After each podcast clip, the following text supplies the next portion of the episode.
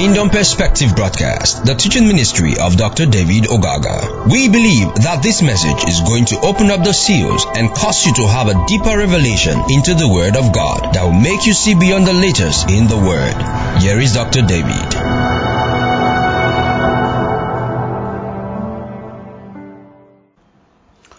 All right, hallelujah. Praise the Lord. Okay, we want to continue with uh, deliberation on just who is Lucifer, understanding Isaiah chapter 14. Uh, this is going to be part three, but I'm going to try as much as possible to round this up so I don't bother you so much with so many details. But if you really want to go deeper in understanding what we're talking about, then you can access my website, www.davidogaga.org www.davidogaga.org. That's O-R-G. You can go there and there's going to be a lot of details you can also find out for yourself in relation to this uh, discussion we're having. So we just take it again from Isaiah chapter 14 verse number 12 and it says, How are thou falling from heaven, O Lucifer, son of the morning? How are thou called down to the ground with the wicked of the nations? And, uh, we're trying to say from the previous studies that all of this have nothing to do with the, an angel that fell somewhere sometime along the line prehistorically to the earth. Nothing to do with that. And so you can go back to the part one and two of this series and listen to that again clearly. We've been able to establish the fact that this individual is actually the king of Babylon. Is that okay? Praise God. And then we indicated clearly also that Origen Adamantius, one of the early Christian theologians born in about AD 184, uh, who spent uh, spent uh, the first half of his of his career in Alexandria, Egypt, died, who died in 254 AD. He was the first one to spiritualize Isaiah 14 to mean Satan, theologically speaking. Otherwise, it wasn't so from the very beginning. Now, I just want us to look at it from the New Century Translation. That's Isaiah 14 verse number 12. And this is what it says. King of Babylon, morning star, you are falling from heaven, even though you were as bright as the rising sun. Now, in the past, the nations on earth bowed down before you. But now, you have been come down. Praise the Lord. You see that? Now, that is precisely um, what Isaiah 14 is actually talking about. So if you read it from a simpler translation, you'll be able to see clearly that it's not talking about an angel that fell somewhere sometimes from heaven. Praise the Lord. So here again, this passage, Isaiah is actually talking about a king in Babylon. It is also said that the image of the morning star falling from the sky is generally believed to have been borrowed from a legend in a Canaanite mythology. I don't want to stress you on that, but you can also do your own research, be able to find out. So if you go by what we have seen as it relates to Jesus and John previously, it was simply the dominion mandate and the greatness of the empire that was given to King Nebuchadnezzar by God that made him a morning star because he was a servant of God. Maybe you need to know that exactly the way it was. So you look at, for instance, the book of Jeremiah 25, 8 to 9. This is what you're going to say.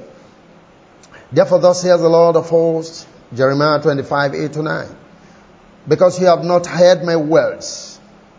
Speaking now to the household of Israel, like you find in Isaiah 15 verse 4. You've not hearkened to my words.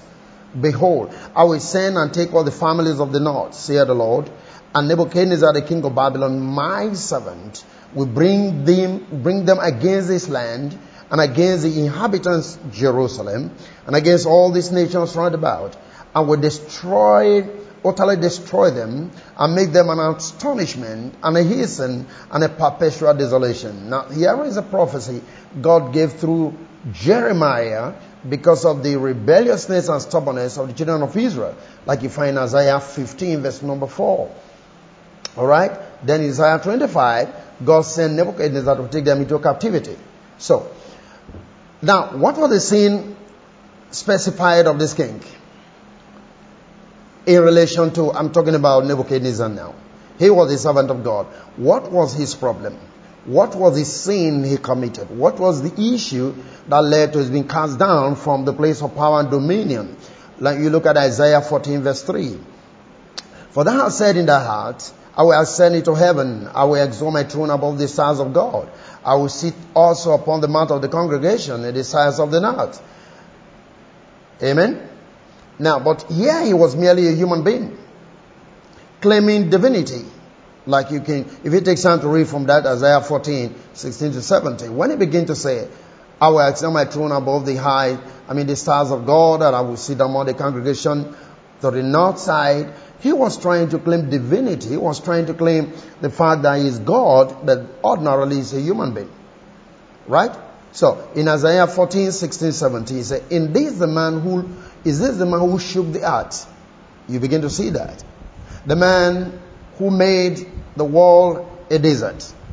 These are the comments you see in Isaiah 14, 16 to 17. Now, he was claiming divinity without knowing that he's just but man. Without knowing that God actually elevated him because of the sins of the children of Israel against God himself. That's how, why God raised Nebuchadnezzar to be able to kind of punish them, if you will, by taking them into captivity. Are you with me? Praise the Lord. So, essentially, Isaiah 13 through 14 is an oracle against the pride, pride-filled Babylon, whose spirit is well demonstrated in Nebuchadnezzar's arrogant boast. And see it here also. We can look at it from Daniel, Daniel chapter 4 verse 30. What did he say? The Bible said, the king spake and said, Daniel 4:30. The king spake and said, Is not this the great Babylon that I have built for the house of the kingdom by my mind of my power and for the honor of my majesty? Can you get that? Listen to what he said. Nebuchadnezzar is talking now. The king spake and said, Is not this the great Babylon that I have built for the house of the kingdom by the might of my power and for the honor of my majesty? Praise God. You see that? But see, God chose him and his anger against him for this pride. We can find that in Isaiah chapter 47 verse number 6 for instance. And this is what he says. I was wroth with my people. I'm trying to give you why God chose Nebuchadnezzar and why God got angry again with Nebuchadnezzar. I was wroth with my people, Israel. I, pol- I polluted my inheritance and given them into thy hand. That's Nebuchadnezzar. Thou didst show them no mercy, and upon the ancient has thou very heavily laid thy yoke. Isaiah 47 verse number 7 now says, And thou said, I shall be a lady forever, so that thou did not lay these things to thy heart, neither didst thou remember the latter end of it. Verse 8, Therefore hear now these thou art given to pleasure, thou dwellest carelessly, thou sayest in thy heart, I am and none else beside me. I shall not sit as a widow, neither shall I know the loss of children. Now, but verse 9, but these things shall that come to be in a moment, in one day, the loss of children, the widowhood, they shall come upon them, upon thee in the perfection for the number of my, for the multitude of thy sorceries and for the great abundance of thy enchantment. For thou hast trusted in thy wickedness, thou hast said, none seeth me. Thy wisdom and thy knowledge it hath perverted thee, and thou hast said in the heart, I am and not less beside me. Did you see it? This is now the state of Nebuchadnezzar, and that is the kind of anger that God began to have against him because he would not acknowledge God, and then he never, I mean, forgot to realize that God brought the children of Israel to captivity through him because of their own rebellion. So, the whole of Daniel chapter 4 is God's threat against pride and arrogance. Similarly, this is what you find in Isaiah chapter 14, I mean 13 through 14. Now, it's perfectly acceptable to say that a person like Isaiah uh, uh, chapter 13 through 14 has a message for arrogance and pride wherever and in whomever it shows itself. But to say it's talking about an angel who rebelled against God in some faraway years is not scriptural and very unbiblical. Amen? Now, but what is it that Nebuchadnezzar did not acknowledge? Again, We'll look at that.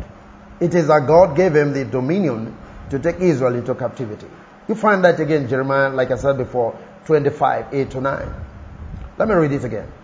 Thus saith the Lord of hosts, because you have not heard my words, he said that to Israel, behold, I will send and take the families of the north, and Nebuchadnezzar, king of Babylon, my word, servant. And this is exactly what he did.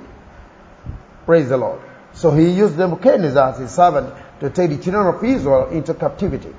So now, how was he cast out and what does it mean to be cast out? Often and again, the casting down of Satan from heaven is found in the book of Revelation 12, 7 to 14. And then people link this with Isaiah 14. That we are going to be examining briefly as well. But I cannot stand if we say Satan's dethronement was prehistorical. Revelation 12 itself, we shall deal with fully if we have to make progress along this line. But let's quickly look at a few passages in scripture that talks about of being cast down. If you look at Matthew 11, 12 to 23, and this is what he's going to say. And thou, Capernaum, which had exalted unto heaven, that shall be brought down to hell, for if the mighty work which have been done in thee have been done in Sodom, it will have remained until this day. But I say unto thee that thou, it shall be more tolerable for the land of Sodom in the day of judgment than for thee. Now I want you to take note of this. Nebuchadnezzar, I mean, um, Capernaum was exalted to heaven. What is that supposed to mean? This is an expression used to denote great privileges. It means Capernaum was a city which inhabited, which, which inhabitants therefore were peculiarly favored with, with instruction. The city was prosperous. It was successful in commerce. It was significantly favored by its wealth. But above all, it was significantly favored by the presence, the preaching, and the miracles of the Lord Jesus here in this city. In Capernaum, he spent a large part of his time in the early part of his ministry.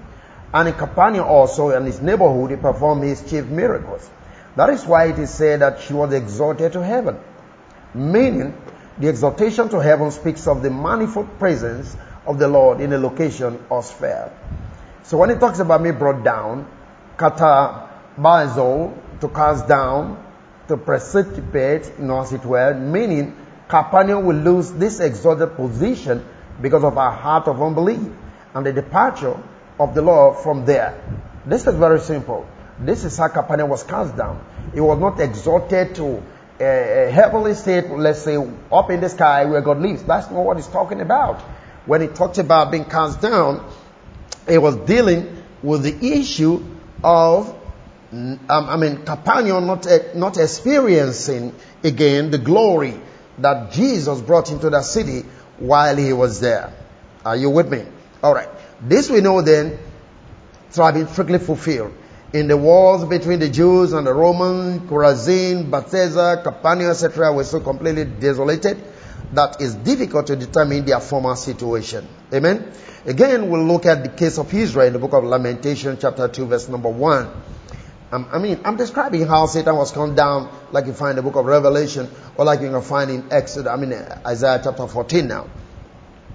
Yet again, in Lamentation 2, verse 1, we are told, Ah, the Lord covered the daughter of Zion with cloud in his anger and cast down from heaven unto the air the beauty of Israel and remember not his footstool in the days of his anger. Praise the Lord.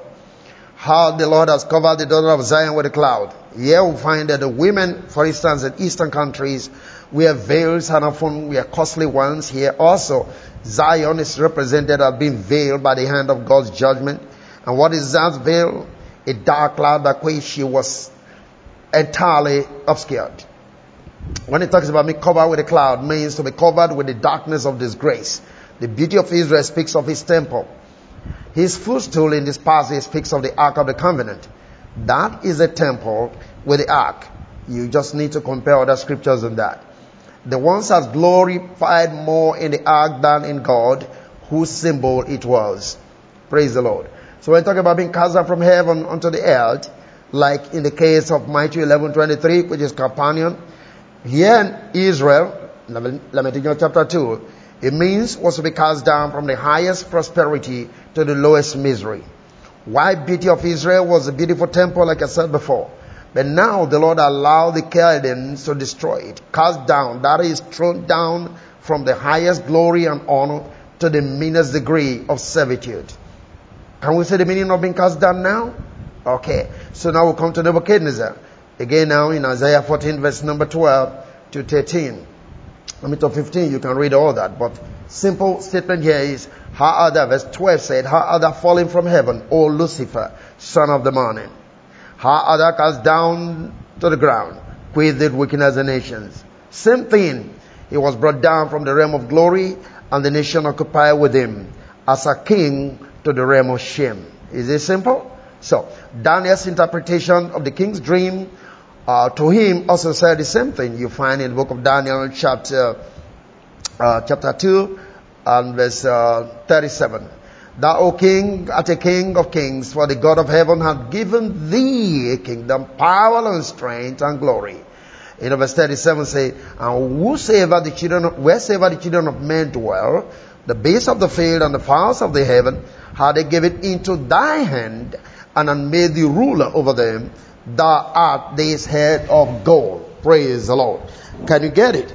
No, so that's what he's talking to Nebuchadnezzar about when he talks about being cast down. Now, Nebuchadnezzar attained to the height and glory, excuse me, as God has given to him, but he never acknowledged that. So, when he was brought down, it means he was cast down. So we see that the one that was cast down in Isaiah 14 is a pride-filled Babylonian king Nebuchadnezzar was cast down many nations. That is, he who had destroyed and enslaved many nations. Nothing to do with a spirit being called Lucifer up in heaven somewhere some years back. Are you with me? For thou hast said in thy heart, in verse, verse, verse 13, and we are sending to heaven. If he was already in heaven with God, as we are made to believe, why was he intending to ascend to heaven again? Which level of state of heaven was he then in?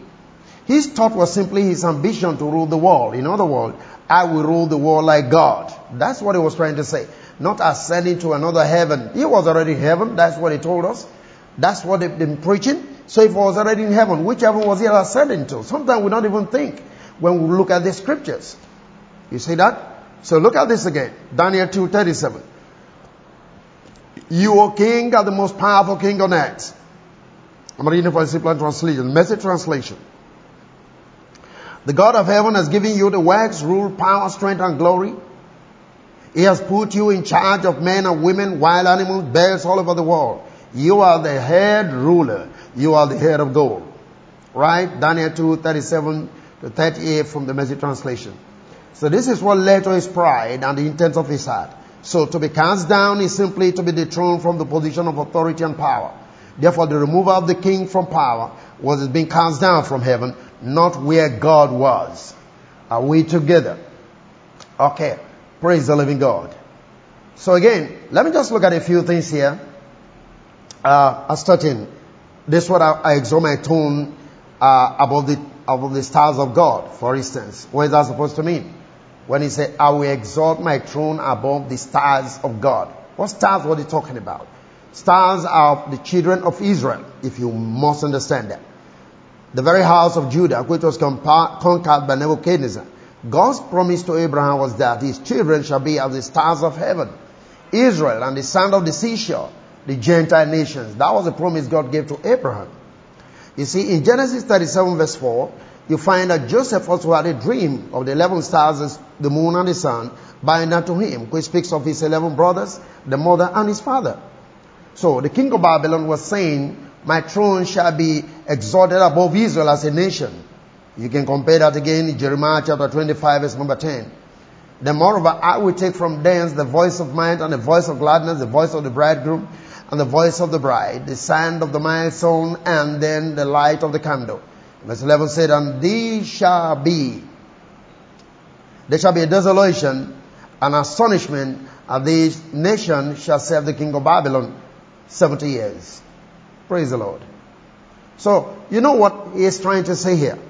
I will take away from them, that is children of Israel now, the voice of the bridegroom, which is Christ, and the voice of the bride, which is the church of Christ. By implication, I will bring a separation between them and their God and cause their joy to cease. Very simple. Can you follow it? Praise the Lord. Now, here is a of the children of Israel when they were in Babylon under the servitude of Nebuchadnezzar. When he declared to them, I mean, after the Lord have taken away their joy, which is the voice of the bride and the voice of the bridegroom. Look at it. In Psalm 137 verse number 1. Psalm 137 verse number 1. By the rivers of Babylon, where we sat down, yea, we wept when we remember Zion. We hung our harps upon the willows in the midst thereof. For there they that carry us away captivity required a song. And they that wasted us required us mind, saying, Sing us one of the songs of Zion. How shall we sing the Lord's song in a strange land?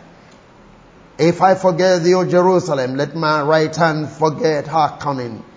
If I do not remember thee, let my tongue cleave to the roof of my mouth. If I prefer not Jerusalem above my chief joy. Praise God. Do you get that? This is now what the children of Israel were saying in Babylon. Meaning the voice of the bride and the voice of the bridegroom and the sound of the milestone have been taken away from them. The milestone was what was used, or millstone, or what was used to grind bread. Just like talking about give us our daily bread. Hallelujah. All this was taken away from them when they got to Babylon. So that's what he was talking about. Then when he said, I will sit to rule the congregation that is the size of the north. What is the side of the north supposed to mean? You can find that again in the book. The, the, the, the side of the north is simply nothing more than Mount Zion, which is the church of the living God. That's Israel. Look at it. Psalm 8, 48 verse 1. Great is the Lord and greatly to be praised in the city of our God, in the mountain of his holiness. Beautiful for situation. The joy of the whole earth is Mount Zion on the sides of the north, the city of the great God or the great King. So, this is the Mount of divine presence of God and can be further seen in Exodus 25 verse, 20, verse 22. Is that okay? So, it's the same thing. The king boasting will still say, I'm going to rule over the church of God. You can compare Hebrews chapter 12 from 22 down. You'll be able to see that Mount Zion speaks of the church. So when he say, I will exalt my throne above the stars of heaven, I'm going to say to rule on the congregation on the side of the north, what it means to say, I'm going to rule over the children of Israel. Praise the living God. And we know that that mandate was given to him right all through from Jeremiah 25, 8 to 9, when God told him he was going to be his servant to rule the people. And so he never realized it was God that gave him the dominion to rule Israel. That's what we see here. Now, when you go to verse 14 of Isaiah 14, he said, I will ascend above the heights of the cloud. I will be like the Most High God. Okay, what again is the cloud that he talks about? The very cloud of witnesses. You can find that again in Hebrew chapter 12, verse number 1, for instance, the cloud of glory, wherever he said, when events, uh, wherefore seeing we also are compassed about, Hebrews 2, compassed about, sorry, Hebrews 12, verse 1, Wherefore we see we compass about with so great a cloud of witness. Clouds here speaks of the sins of God. Those without the Spirit are called clouds with water. You can find that in Jude chapter, I mean Jude uh, verse 11 and 12. Those are clouds without water. You know, they are those without the Holy Spirit or the life of God in them. Peter refers to clouds without water as clouds without well. I mean, wells without water. You find that in 2 Peter chapter 2 12 to 19 as well. But those with water are the class of glory, the very body of Christ. So here again is the boasting of him ruling over the sons of Zion, Israel, the church of God. Again, we observe this fact when it is a single cloud, it speaks of the symbol of the presence of God, like you find in Isaiah 4 verse 5, Exodus 20 verse 21. So, this agree with 1 Thessalonians, 2 Thessalonians 2 verse 4 when it talks about above, all that is called God, as here above the cloud.